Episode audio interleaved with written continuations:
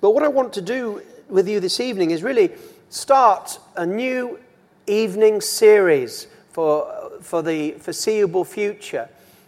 Sometimes I just come in these Sunday evenings and it's like, well, what's on your heart? And one of the major focuses is the working of the Holy Spirit on the inside of our lives on Sunday evenings, and also on answered prayer, laying on of hands, and ministry. And sometimes the Holy Spirit has led us to do certain mini-series or longer series here at the 7 o'clock with what I believe to be a little bit of a prophetic edge. I can't remember when it was, last year maybe it was, that I did a series with you here on Ezra.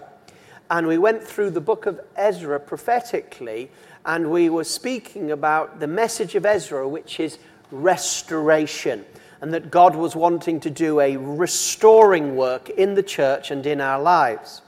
And so I felt the Holy Spirit impress on myself that we would begin to take a journey into the life of Joshua and the Joshua generation over the coming weeks, as long as the Holy Spirit leads us, and get into the book of Joshua. And I think that this is a very important thing for us to look at, because God is preparing us for something. God is preparing us as individuals, as cells, as a church, and also I believe that God is preparing his people in Europe to take possession of the land. This is in context when we think of R.T. Kendall and his message, his powerful message that was birthed here at Kensington Temple on the midnight cry and the outpouring of the Holy Spirit and the revival to come just before the coming of Jesus. I haven't forgotten that. I don't know about you. I haven't forgotten that. It's not just, oh, is that what he's preaching on? I believe it's a word from the Holy Spirit, and I cherish that and think about it and ponder on it. And thank God Artie's going to be back with us again for 6 months, end of January right through, so we're going to enjoy having him with us. But when we think about that, that means that an RT believes, whether he's right or wrong, he says as far as he thinks, he's going to be there to see this end time revival. And so that means that God is preparing his people to be part of that. I believe that. And that God, therefore, is preparing us to go into a place where we will go like Joshua and actually possess the land in a way that we haven't done before. How many of you know Europe needs repossessing? In times and seasons before, in history, both in parts of Britain and in Europe, there was a move of the Holy Spirit, and Joshua generations were raised for certain areas, continents, and they went out, and by the gospel, they took possession of the land, and people were saved, and great moves, reformations, and revivals took place. And I believe that God is calling on us to get ready to prepare at many different lives for our inheritance and to possess the land. I'm not saying that, therefore, you've never possessed anything for God. I'm not saying that you're not going forward in your inheritance. I'm not saying those things, but I do believe there's a touch of the prophetic ministry on this for our personal lives, our destinies as individuals, and also together in a broader way. Now, what I want to do this evening is spend some time, before we get into the book of Joshua, I would like us to have a look at the preparation of Joshua before the book of Joshua, before he actually, because most people, when they start to speak about Joshua, you start with Joshua chapter 1. Be bold, be courageous, meditate on these things in the book, and possess the land. But we're talking about a Joshua generation, or an input of the Holy Spirit to cause us to go in and possess area and territory spiritually that we have not yet possessed, to move forward. I was just thinking of suddenly that Star Trek got into my mind. To boldly go, split infinity, to boldly go where we have not gone before.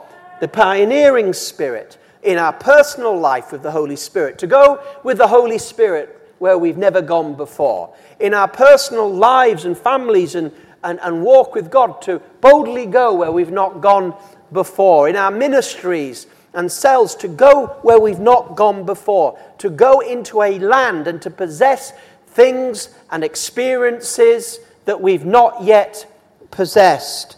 And if we're going to do that, I think we should look at the preparation of Joshua, which not many people do, and how he was raised by Moses and the sort of experiences that we see him in Deuteronomy, Exodus, Numbers, and those key experiences. Because I think when we see these key experiences in Joshua's preparation, there's something about those experiences that speak to you and I about the type of experiences and focus that we should have in our preparation to possess the land that God has called us to do. Now, it's interesting because when we see Joshua take control and move into the promised land, and Moses dies, we see a great transformation. We see a great transition with the people of God. And yet within that transition into the promised land, there's also a strong continuity. We're talking about a people that a generation earlier were in abject slavery in Egypt. They were in bondage, in weakness. They were being exploited. I mean, they were really under the hammer of Pharaoh. And yet one generation later, they're about to move into a new experience. They're about to move into an experience of power, an experience of conquering, of possessing, and with that coming great responsibility. It was important, and we'll see this in the book of Joshua, that they would be cleansed from the influences of Egypt once and for all. You know, the book of Joshua is a little bit like the book of Acts in the New Testament. And I think if you look at the Pentateuch, that's the first 5 books of the Old Testament, written by Moses. So Genesis, Exodus, Leviticus, Deuteronomy, Numbers. These are a little bit like the Gospels, a little bit like the bringing of the law, the patriarchs. I mean, we have Abraham, don't we, in Genesis, and to him the promise is given. You will possess this land of Canaan. And then we get Moses delivering the people ready for the land of Canaan. And then we get the revelation that comes. The revelation of the law, the revelation of how to run a nation called Israel, the revelation of how actually to live and act in the land. And I think that the first 5 books are a little bit like the Gospels, when Jesus came and brought demonstration and promise and things like, I will build my church and the gates of hell will not prevail against it. Well, the building of the church, the actual moment that the church was born and began to take possession of this world spiritually with evangelism, was on the day of Pentecost, wasn't it? The day of Pentecost was like Joshua chapter 1. And out of that place, they went out to possess the inheritance, to preach the gospel to the Jews and then to the Gentiles. And so I think that the book of Joshua is very much like the book of Acts is in the New Testament. It's the doing, it's the applying of the revelation. I think in many ways, the generation that we have right now in the Western church, well, let's speak about Europe and Britain, that's where I feel competent to speak about. I believe that God has been bringing great restoration into the church. I believe we've had great training and equipping. But I do believe that we are yet to begin to possess our inheritance. Because if we've possessed our inheritance already, then what a tiny little place we've possessed. There's millions and millions of people across Europe remain undiscipled, not even saved. So if anybody thinks that the Church of Great Britain or we as a church in London have begun to possess the land, if we have, we've only just put our foot across the River Jordan compared to what we've got. And I don't believe that God has finished with London or finished with Britain, or finished with Europe. I don't believe it. There's so much preparation, knowledge that's being poured into the church. Seen it over the decades. There's been a journey. But that journey has been one of restoration, revelation, and maturing. Colin was speaking earlier about how he believes that in many ways things are a lot more healthier in the church than they've ever been before. That God is doing a maturing work in preparation. Because in order to possess the land, we must be mature. We can't live in the old slave mindset of day to day. And so, to be cleansed from Egypt, to put into practice the behavior and actions of the revelation that came to Moses. Because most of what Moses got, they didn't put into action. Why? Because they didn't. This was revelation for a new land. Time and time again we hear, when you go into the land of promise, when you go into the land of milk and honey, when you're there, don't forget the Lord that prospered you. Time and time again, Moses, of course, was not just the bringer of the law, he was a great prophet. The greatest prophet before Jesus himself, greater than Elijah. And so he was preparing apostolically the people to go in. All that revelation was there in the book that he was writing and referring to time and time again. And the power of that book, of the law and the Pentateuch, was to be, and we see this as we'll see in Joshua 1 eventually when we get there. In Joshua 1 we see, don't we? Joshua again, it says, meditate on the book, on that book. The book's the key. What book? The Pentateuch, the five books. Meditate, learn, put it into practice. And God, I believe, is raising up a Joshua generation sooner or later that will be obedient, that will take everything that we've got and actually do it.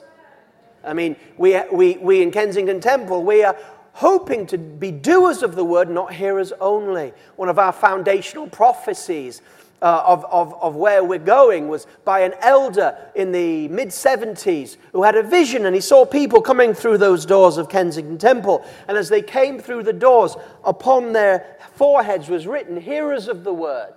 But then he saw them leaving the church, and upon their forehead was now written, doers of the word. Joshua is all about doing. Well, let me move on in that introduction to the preparation of Joshua. Key elements that God prepared in Joshua and is preparing in us, that if we learn from these, when we begin to increase in our taking of the land, it will cause us to be prosperous and successful. Let's go to the first place where we meet Joshua in Exodus chapter 17 and verse 8. This is where we meet Joshua. When the defeating of the Amalekites, let me read it. Then Amalek came and fought with Israel at Rephidim. So Moses said to Joshua, this is Exodus 17:8, choose for us men and go out and fight with Amalek. Tomorrow I'll stand on the top of the hill with the staff of God in my hand. So Joshua did as Moses told him and fought with Amalek, while Moses and Aaron and Hur went up on the top of the hill. Whenever Moses held up his hand, Israel prevailed. And whenever he lowered his hand, Amalek prevailed. But Moses' hands grew weary, so they took a stone and put it under him, and he sat on it. While Aaron and Hur held up his hands, one on one side and the other on the other, so his hands were steady until the going down of the sun. And Joshua overwhelmed Amalek and the people and with the sword. Then the Lord said to Moses, write this as a memorial in, it's not a book in the Hebrew, it's the book. Write this as a memorial. Can you see some of these crazy liberal scholars that say that the Old Testament wasn't written for centuries after the events that they talk about and that they were hearsay and oral tradition? The very evidence shows that Moses was carrying around a Holy Ghost diary that he was filling in called the Pentateuch or the book. And God said, hey, Moses, make sure you write this in the book and keep reciting it. Very interesting, isn't it? Because Joshua's going, oh, that went in the book. That went in the book. What is this book? This book had significance to Joshua right at the beginning. And then notice this, he builds an altar, and then verse 15, 16, it says, the Lord is my banner, saying, a hand upon the throne of the Lord. The Lord will have war with Amalek from generation to generation. Now, what did Moses learn about this? Well, he learned a number of things.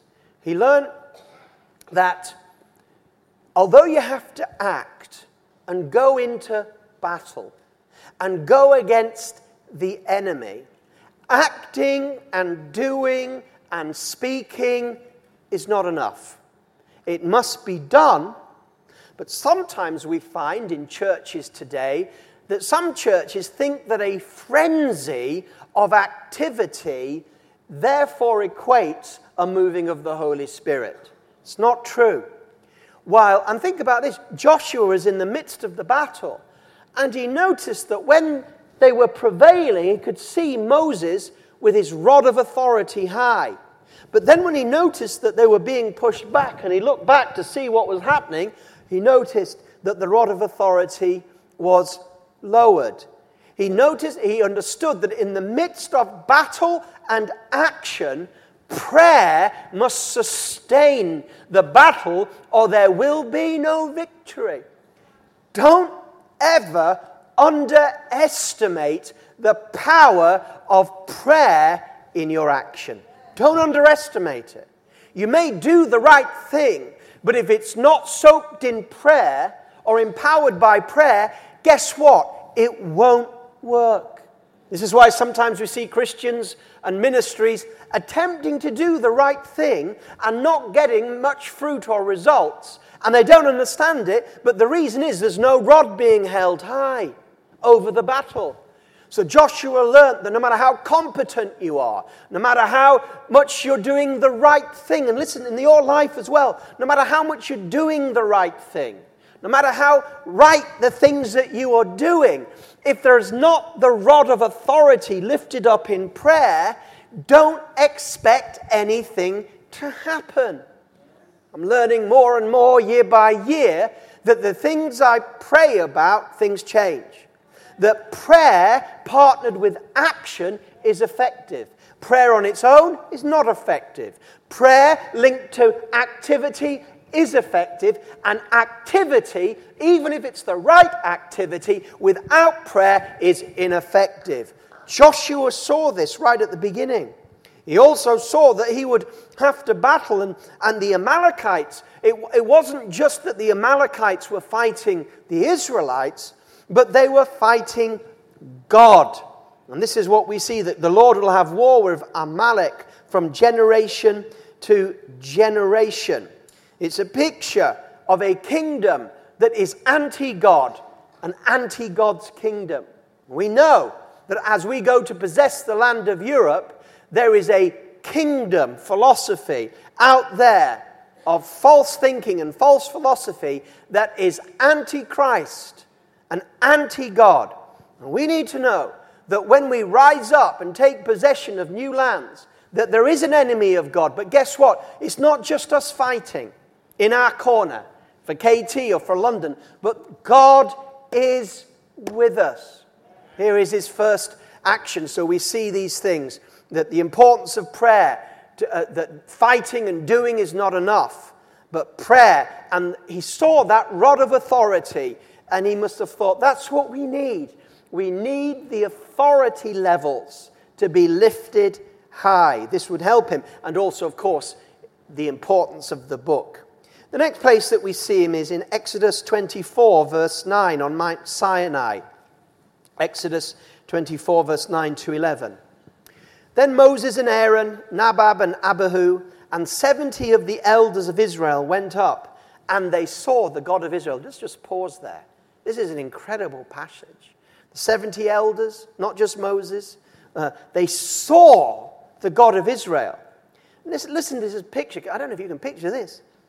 There was under his feet, as it were, a pavement of sapphire stone, like the very heaven.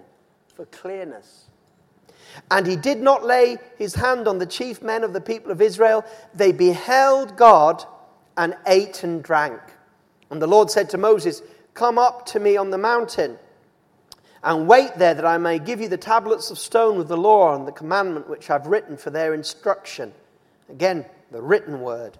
So Moses rose with his assistant Joshua and went up to the mountain of God. And so two things, having come through that battle and understood the power of prayer and authority, there's two things that Joshua now experiences in this situation. He experiences, number one, the reality of God. And number two, here, he experiences the glory of God.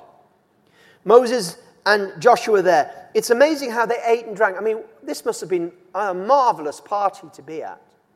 To be in the glory and presence of God. I mean, this speaks of the New Testament communion, doesn't it? You know, when they had fellowship with Jesus, and here they are. And just think of the impression on people. Joshua saw the reality of God in such an open way. He saw his glory. He saw his reality. And during this experience, the barrier between the seen world and the unseen world was removed. That's very important. Because for Joshua to do what God had called him to do on the earth and the people, he had to understand that the interplay between the seen and unseen was constantly in motion. That God was right here, right now, immediately present all of the time. And so for that veil, if I can put it that way, that veil that separates day to day, the unseen and seen realm, to be removed, so that when he got into the midst of battle and possessing the land and all the problems, he knew that God was real, that the kingdom of God was real, that God's promises were real, and not just by the book, but by the presence of the Holy Spirit that communicated God to them on that place. He had seen his glory. You know, the one thing that we need to mature in our lives is to act as if God is really who he says he is, and that God is with us, and that even though right now we may be looking with our natural eyes, angels are ministering amongst us this evening. I mean, that's not just, oh, really? No, of course they are ministering amongst us this evening. Like Elijah when his eyes were opened and he saw the armies of heaven. And so in order for us to move forward, we have to increasingly grow in our confidence that God is at work and alive and with us. Even when it doesn't seem like he's with us, he is in fact right next to us. And if he was to remove the veil of the natural, we would see it. That type of confidence, my friends, that God is with us, that God is real.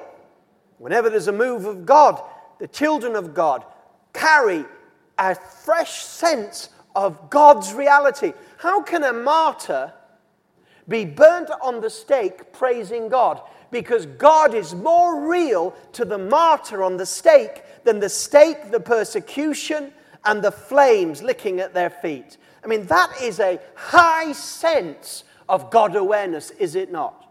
And the boldness that comes into God's people when they possess the land comes from an awareness that God is real and really real. He's not the God of the past only or the God of the future only, but he is the living God. Amen. My favorite title of God. My favorite title of God in the Old and New Testament is the living God. Because whenever the phrase the living God is used in the Old or New Testament, it's talking about the God who's here now. So David, when he sees Goliath, he said, "Hey, who is this uncircumcised Philistines to threaten the armies of the living God?" Not just God, the living God. And the problem with the armies right then was that they didn't believe that God was living in that situation. That's why they wouldn't go. The least of them could slay Goliath, and they did. It was David. And so you hear this living God. When Peter had the revelation of the Father of who Jesus was, and Jesus said, "Who do you say I am?" He said, "You are the Son of the living God."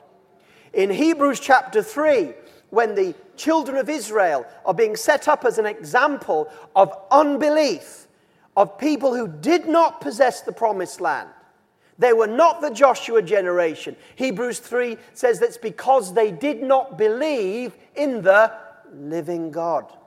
Living God. So he saw the glory. He had experiences. Do you know, God never uses anybody unless he first gives them an experience. And God has given us experiences as a church. God has given you experiences. And these experiences are not experiences for experience sake, but they are experiences for you to live on. You say, "Well, I haven't experienced God in that sense of a power experience for many years." So what? When you did experience him, it was to carry you through the time where you didn't experience him. It was your experience so that you could go in with faith. God wants you to meet with him. God wants to give you an experience, but not experience after experience after experience after experience, so that we become addicts to God experiences.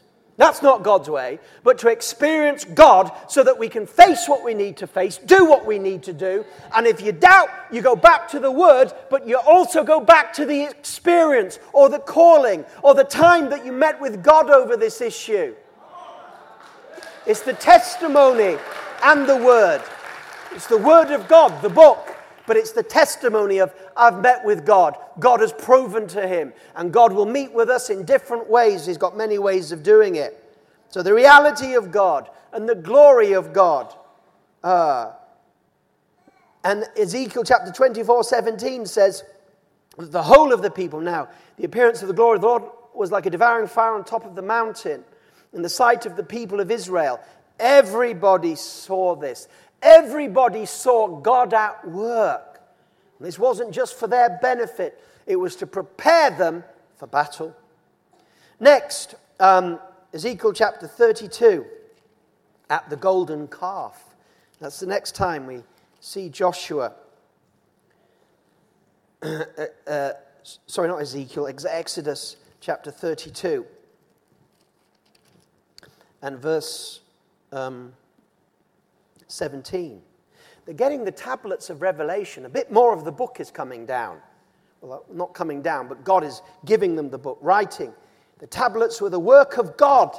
You see, this wasn't some made-up story. God was writing his word, and sometimes he said, "I'll write it myself, thank you very much." Engraved on the tablets. But listen, while God is doing that, Joshua hears the noise of the people as they shouted. He said, "Moses, there's a noise of war in the camp." But he said, "It's not the sound of shouting for victory, or it's not the sound of cry of defeat, but it's the sound of singing that I hear." And as soon as he came near the camp and saw the calf and the dancing, Moses' anger burned hot, and he threw the tablets out of his hands and broke them at the foot of the mountain. He took the calf and what they had made and burned it with fire and ground it to powder and scattered it on the water and made the people drink of it. What an incredible experience from the glory of God and the reality of God, to see the rebellion of God's people as they rose up to play. Now, this is important because, you see, this was a people that was being prepared to conquer. This was a people that was being given revelation and experience in order that they might possess the land. God is a God of purpose, and God had purpose. Everything that it wasn't just Joshua that was being trained. Not just Joshua, the whole people were going to be trained. Everything that was happening is like the Gospels. Everything that was happening in the Gospels, the Sermon on the Mount, the revelation, the miracles, everything, the signs, God appearing, all these things in the Gospels were to prepare the church in the book of Acts to possess the land, to go out and preach the Gospel. Their possession wasn't a land of Canaan. It was Jerusalem, Samaria, and the uttermost outreaches of the world. Isn't that wonderful? What a territory the early church had on that day. So everything that's happening is to prepare them for possession. But these people were not ready or were not understanding that they were in training for reigning in their possessed land. They were playing around. And so while God was writing and giving prophetic revelation that was about to be released to take them in to the promised land, what are they doing? They're playing games. A lot worse than that too. Playing games. Christians and churches in Europe, I don't have to be a prophet to say, are playing games. Preachers and leaders are playing games with the few people that they have. Playing games, playing politics, playing games with revelation that means nothing but tickles ears. Playing games, saying everything's okay when it's not. Talking about the glory that they've not experienced. Thinking that they're in victory when we are in defeat. Talking about the grace of God when the judgment of God is manifest upon this nation and reformation. Every morning I look at the world around me and I am marveling at the judgment of God that's upon the church. The judgment of God that is upon the city. The judgment of God that is on Europe. You say, there is no judgment. Have you seen how many people don't know him? Have you seen how many people hate him? Have you seen how many people despise him? Have you seen how the Holy Spirit has withheld the grace of God on this city? Just go out and see the evidence and tell me there's no judgment of God. But God is looking for a people who are sober, not drunk, that were ready for the revelation, that will say, we will stand in the gap. It's not God's will to continue to judge this nation. But he can't bring a saving work while the people are playing games with their golden calves. You hear what I'm saying today? It's time for it to stop. It's time for us to be sanctified and delivered from the ghettoization of charismatic Christianity, where we turn in on ourselves, talk to ourselves, fight among ourselves, all this inward looking as if there's no world dying in its sins outside. And what happens when an army doesn't go to war? It fights amongst itself. It fights, I guarantee it. There is more infighting in the churches across Europe than there's ever been before. Tiny, little insignificant churches of 10 and 12 having church splits. Come on. Come on. You hear what I'm saying? Leaders puffed up, achieved nothing, thinking they're living in the glory, thinking they're living in the prosperity. Words of comfort, words of ease, words of self, words. Comforting. They are deceived prophets with a spirit of deception has come strongly upon the church in the West. There is a serious spirit of deception. A serious spirit of deception. If you don't believe me, watch some Christian TV. I'm telling you it. I am not putting myself, and I'm not, I tell you the deception is in me. We need to understand, we need to look at our own lives and say, where is this deception got me? Because God is going to work. We don't want to be down there playing by the golden calves like everything's all right. We want to be on the mountain. And this was important because they made a God that was no God. We want the living God. It sobered him. He saw the terribleness of sin, Joshua did. He saw how God could be sending revelation and the people of God could be playing games. And he saw what came out of that.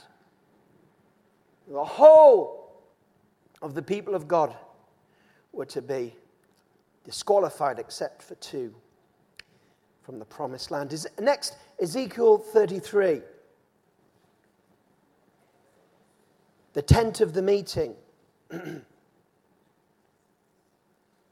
The Lord speaks to Moses face to face. And they're in the tent. The Lord would speak to Moses in the tent. And when all the people saw the pillar of cloud standing at the entrance of the tent, verse 10 of Exodus 33. When all the people saw the pillar of the cloud standing at the entrance of the tent, all the people would rise up and worship, each at his tent door.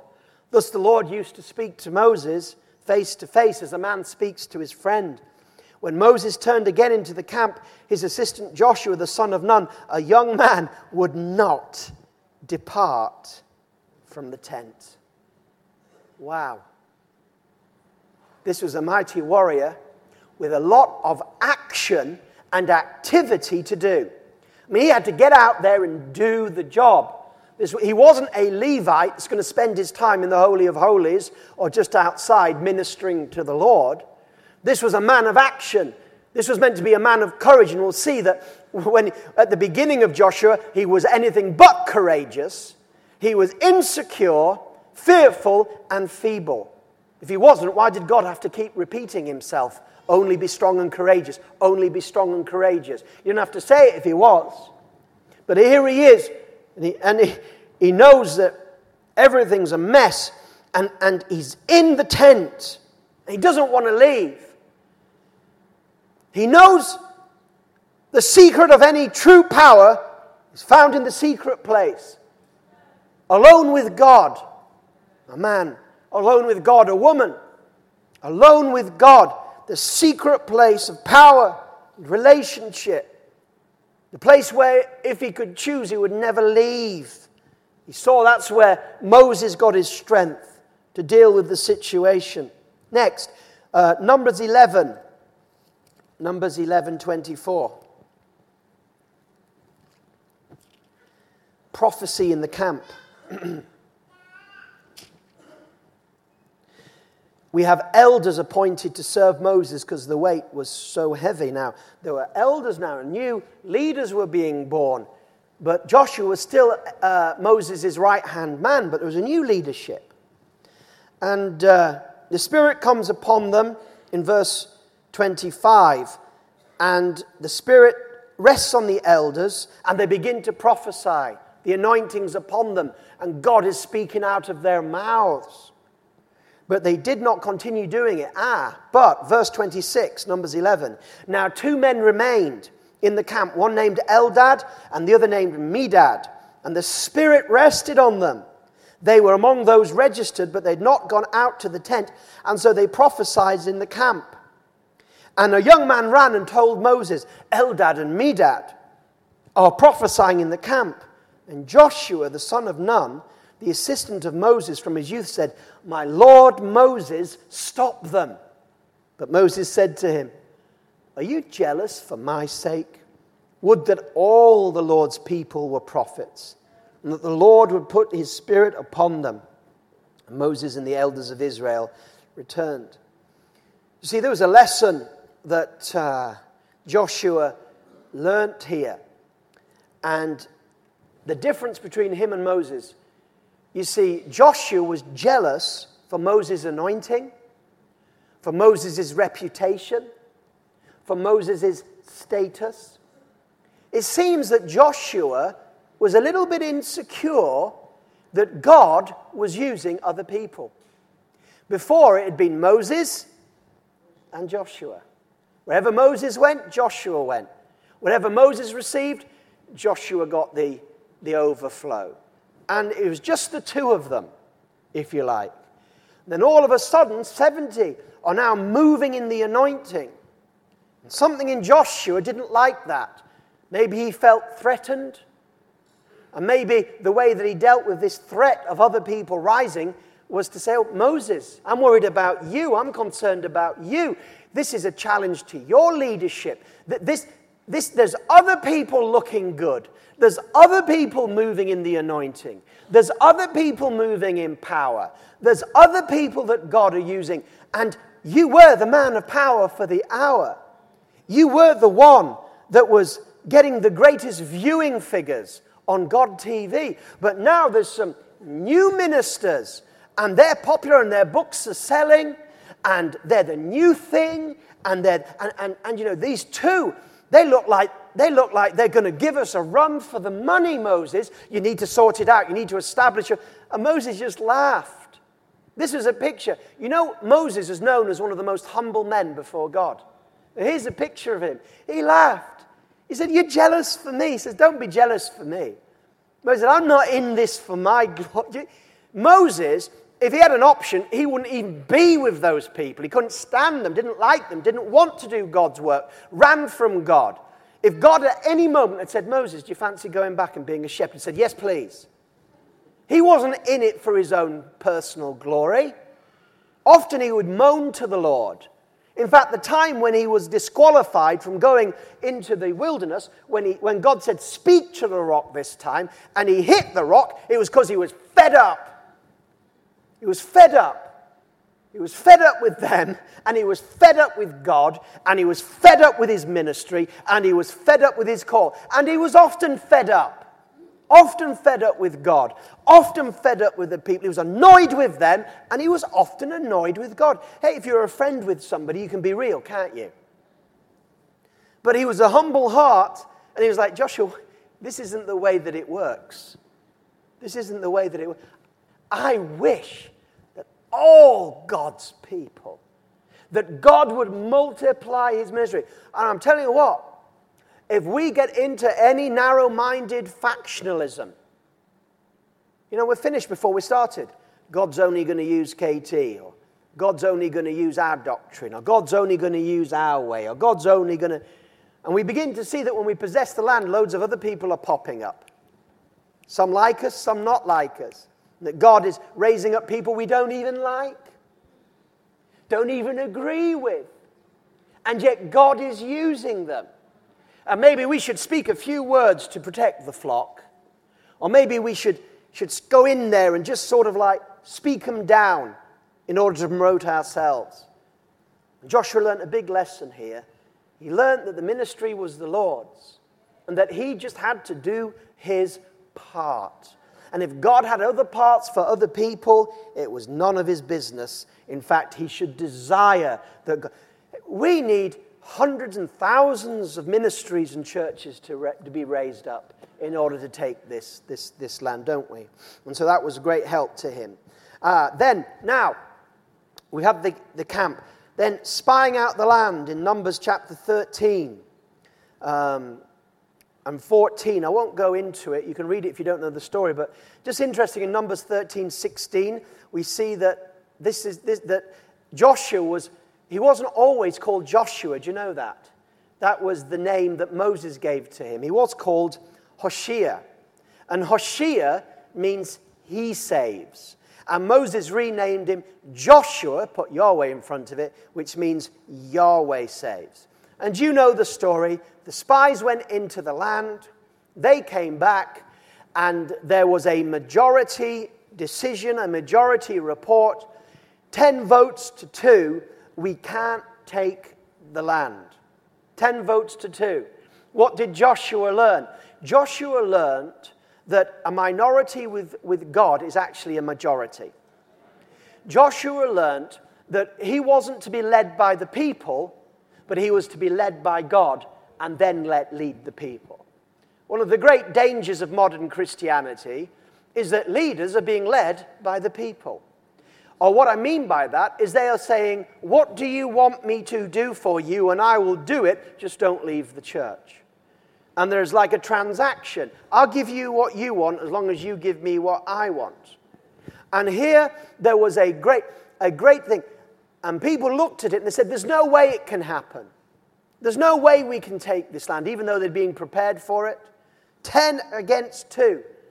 And you know, 38 years were lost. I don't think Joshua was happy about that. I mean, there he was. He'd actually gone into the land. And he said, "It's everything. This is a foretaste." Do you know sometimes, let's throw this in, sometimes God gives you a foretaste of your destiny. Sometimes he'll give you a foretaste. Sometimes he'll do that. Sometimes there'll be an experience. Sometimes God will use you in a particular way, and you go, "Wow!" And you think it's it, but it's not. It's a foretaste of many years sometimes to come. It's a foretaste. This is a problem often with young ministers, because what will happen is when a young minister is called, often God will give them a foretaste of something in the future, an anointing or an experience, or God will move mightily upon them in those early years. And then suddenly they think they've made it, they think they're there, but it's a foretaste, and then God withdraws. And they think, what's happened? I don't understand this. I thought this was going to be every day. It's a foretaste to put in your spirit, a deposit, so that when you mature, you'll be ready to walk in that at a totally different level. There are things that God can put in me that I can utilize now in a level of maturity, sanctity, and obedience to God that I could never do in the early years.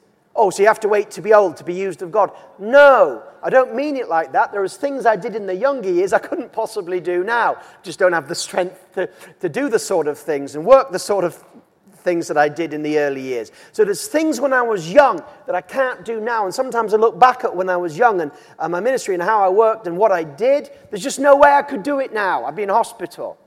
And not that I was being unwise, but the Holy Ghost was on me and I was using my time and my strength in that manner. So there's things that I can't do now that I could do then. But I tell you what, there's a lot more that I can do now that I can't do then. And there's a maturity that's just come with knowing God over a period of time and learning the lessons, the good way and the hard way. And so there he is. And he has to wait 38 years because God's people checked out with their faith. And then finally, we get Joshua being finally ordained into the ministry. Not that he wasn't in the ministry then, but it was time now for him to cross over. We see in Numbers chapter 26, verse 18.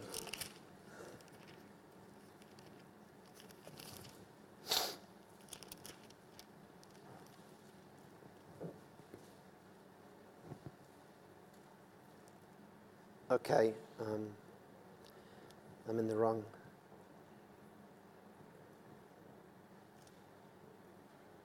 Oh, I'm in the wrong chapter. Okay, forget that. Let's go to Deuteronomy chapter 31. Got mixed up. Deuteronomy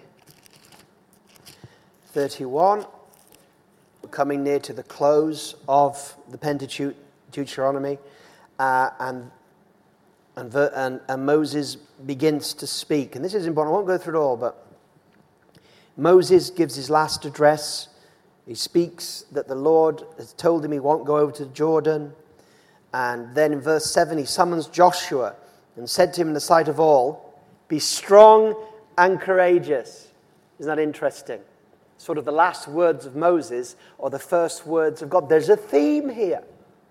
There's a preparing work.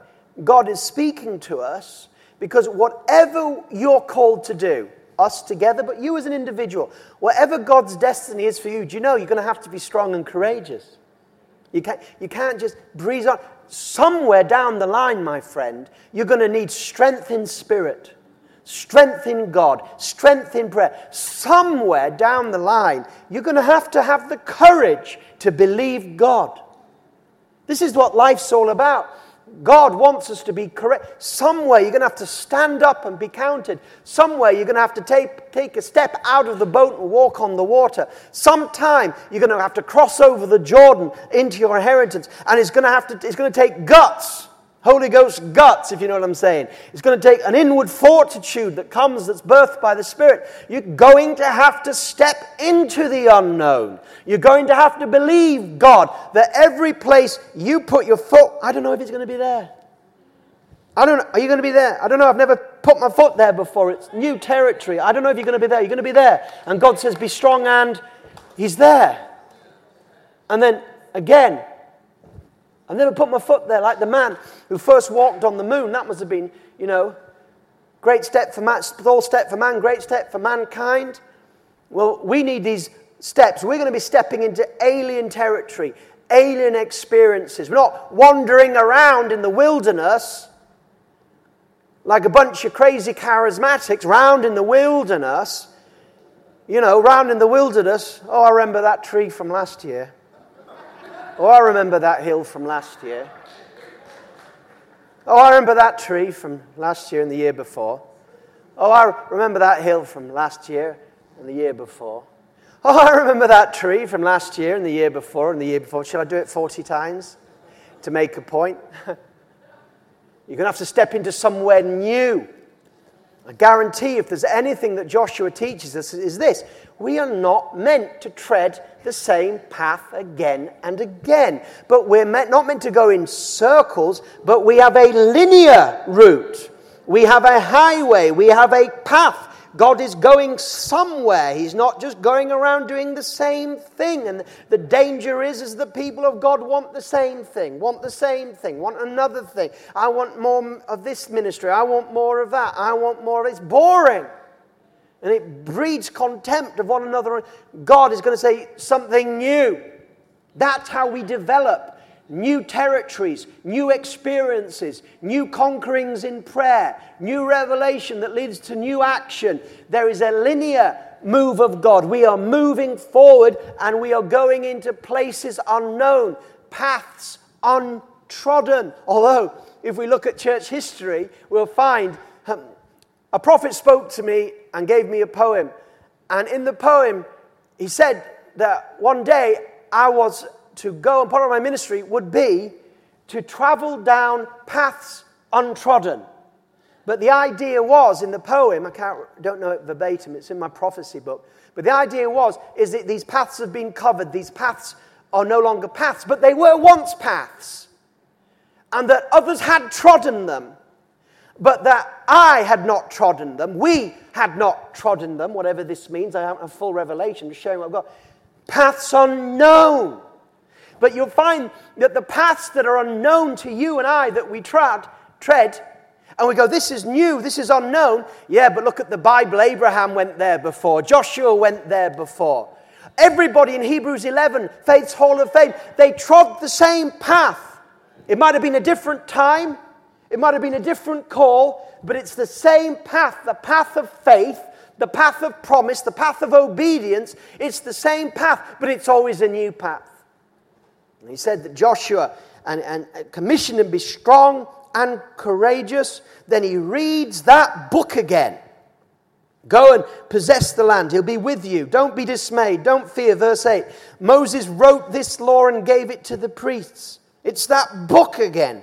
That book, Moses, verse 24 of 31. When Moses had finished writing the words of this law in the book to the very end. Oh, look at that. Just before Moses dies, he finishes the book. And guess who gets to act on this new publication? Fresh out. New York bestseller. Do you know Moses' books are still #1 New York bestseller? Do you know that? Do you know that they don't put the Bible in the New York bestseller? They don't put it in. Why? Because it would be #1 every single year. Because the Bible outsells and has outsold all books every year since it's ever been published and published throughout history. It's the most popular book. Moses, all right, the whole Bible, I know the whole Bible, but let's stick with Moses. Moses, do you know that book you've just finished is going to be the all-time bestseller? In fact, it'll become so much the bestseller that they won't even include it in the bestsellers because it's boring, because we know that it's there. Do you know that? And guess who gets the first signed copy? Joshua. And God says, and this is where we'll end and move into ministry, and pick this up when I minister next time. God says, be strong, be courageous, remember what you've learned. Take the book, meditate on it, do everything the book tells you to do, put it to work, and every place that you put your foot, you will be victorious. Amen. Let's stand together. Let's just stand together. If there's anybody on the ministry team or worship team who's got a word, I want you to come up on the platform so you're ready. a word or a leading of who you want to pray for, we should pray for, come up on the platform, don't be shy, the worship team, ministers, leaders, primary. Don't come up if you don't have a word, but if you do, come up and we'll come to you. Yes, Lord.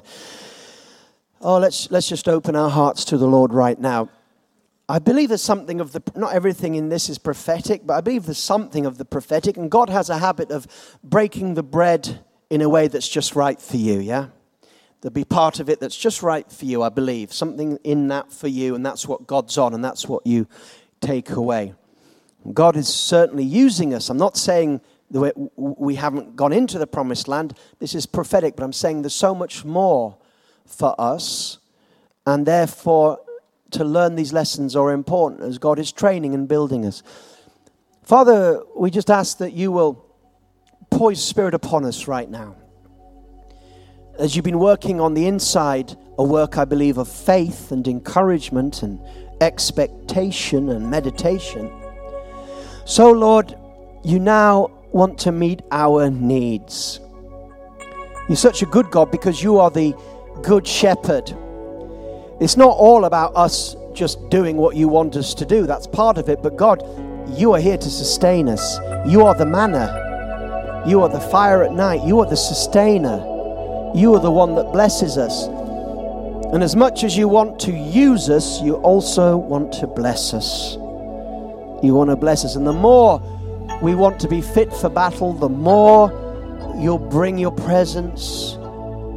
So, Lord, we enter into the tent, as it were, like Joshua, a man of activity, but sometimes he was just in your presence, where you were ministering to him in the cloud, and the Spirit of God just ministering to him and touching him.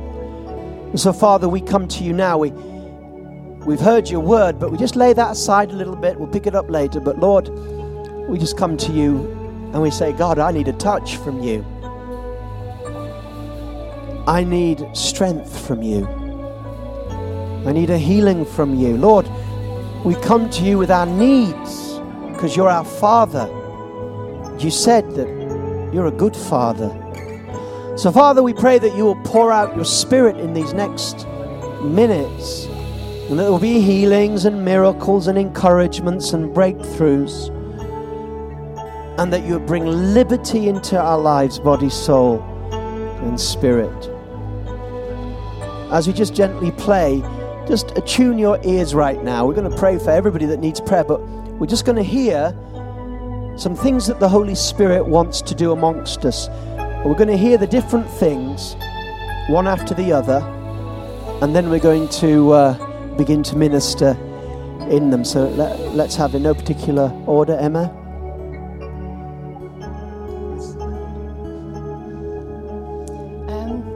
Okay, I got a picture that there's a lady on this side of the room, and you know God, but you don't know the Father, God. You know him in a religious way, but not as in a father figure in your life. And I got a picture where the Father was just saying, "Get on my feet and let's have a little dance." You know, when you go on your father when you're younger, and you just go like this, but you're on his feet and he wants to carry you. And if this means anything to you, just come forward and I'll pray for you, because I've got a word for you. Thanks.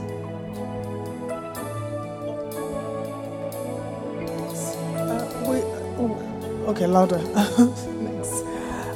There's somebody here, I think it's a woman, and you have this pressure where you're finding it difficult to line up what you know the Word of God is saying, to line that up with the pressure you feel from either your family or the community around you. There's a conflict there that the Lord wants to resolve for you. That's one of the people that I saw when we were praying.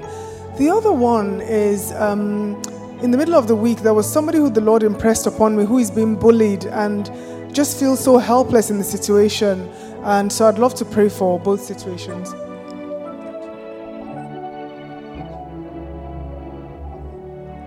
The word of God that came forward, he said, he has been given a name that is above every other name. And what impressed in my heart, I believe, is there's somebody who you have a disease, or you've just been diagnosed with a disease or sickness. I mean, so many people, this might apply to a few people, but this specific one is you're struggling to actually understand or pronounce the name of the disease. But the word of God says that he has a name that is above every other name. And no matter what a name is or what is called, the name of God is above that name. Amen. So we're going to pray for sicknesses. Okay, I had a few words. The first thing I saw was a foot. I mean, I'm not sure there's anyone here with any pains in your foot, but I also had the scripture, how beautiful are the feet of those who carry good news. And I just feel there's evangelists perhaps in this place, and that you've been burnt out, you've been discouraged, and I feel that God wants to come tonight, and he wants to give you a fresh touch, a fresh anointing for some evangelists in this place tonight. Also, I felt someone who was called to the care industry. I'm not sure if you're involved in the care industry in the natural realm, but maybe you feel a sense that you're in the care industry, in the spiritual realm. I just feel that God really, you've just known, you've been asking God that you really want God to give you a bigger heart of love, that you can love people. And I just believe that the Holy Spirit wants to come and answer your prayer tonight. I believe the Holy Spirit wants to come, and I had the scripture in Isaiah, which talks about stretching out the tents of the peg tent. So I just feel the Holy Spirit wants to come and do that to you tonight. And the other ones I had, was anyone suffering with depression and pain, any arthritis is in the fingers, especially I had pain in the thumb. And also, as my sister was talking about earlier on about the dancing, I also feel that you used to be a creative person. There's someone here, and someone has damaged your creativity. And I believe that God wants to come and wants to restore that creativity in you again tonight. It's about feet tonight. I was just standing there, and the first lady said about feet, and just before you spoke, the Holy Spirit just spoke to me and said, there are people here who God has told you to go to places and take authority wherever the sole of your feet shall tread upon, you will overcome and you will take, and that there's something that has been holding you back.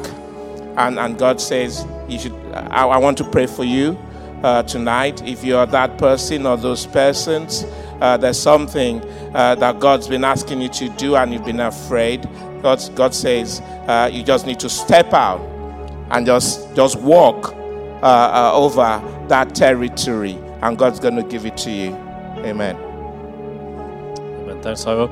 I've been really blessed by what Bruce is sharing tonight, and just reflecting on some of Joshua's maturing moments. And I really feel a word for some of you tonight is a word that Jesus said, I desire that you should go learn what mercy means and not sacrifice. And part of a maturing step in your walk is that you've got a very strong sense of what's right and wrong, but it manifests itself in judgment and judgment on other people. And you're very quick to tell other people what they've done wrong or think badly of them. And that the Lord wants us to step into a growth personally, internally, where we learn that the priority is love. You know, we're sacrificing other people. We're sacrificing who God says they are to justify our sense of righteousness. But God doesn't call us to judge. He calls us to love.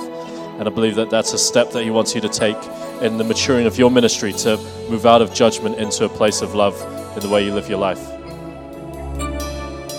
Amen. So we've had lots of moves are words of the Spirit, and you don't have to be prayed for by the person that gave you the word. You're welcome to, but don't think, oh, someone gave the word, therefore I have to go to them. Not necessary. If you want to, that's fine. But what we're going to do now, we've got the worship team. I assume they would be up here ready to motor. What we're going to do now is we're just going to spend some time in praise and worship. And any of those things that we gave, you thought, oh, I think that might be me, come out, be prayed for. If there's something that we didn't mention, but you still want to be prayed for, that's fine. This place is open for you. If you need to leave, wonderful, we'll see you here next week. But we're opening the floor time for ministry, and we're also going to spend time just worshiping God for those that want to tarry and wait a bit.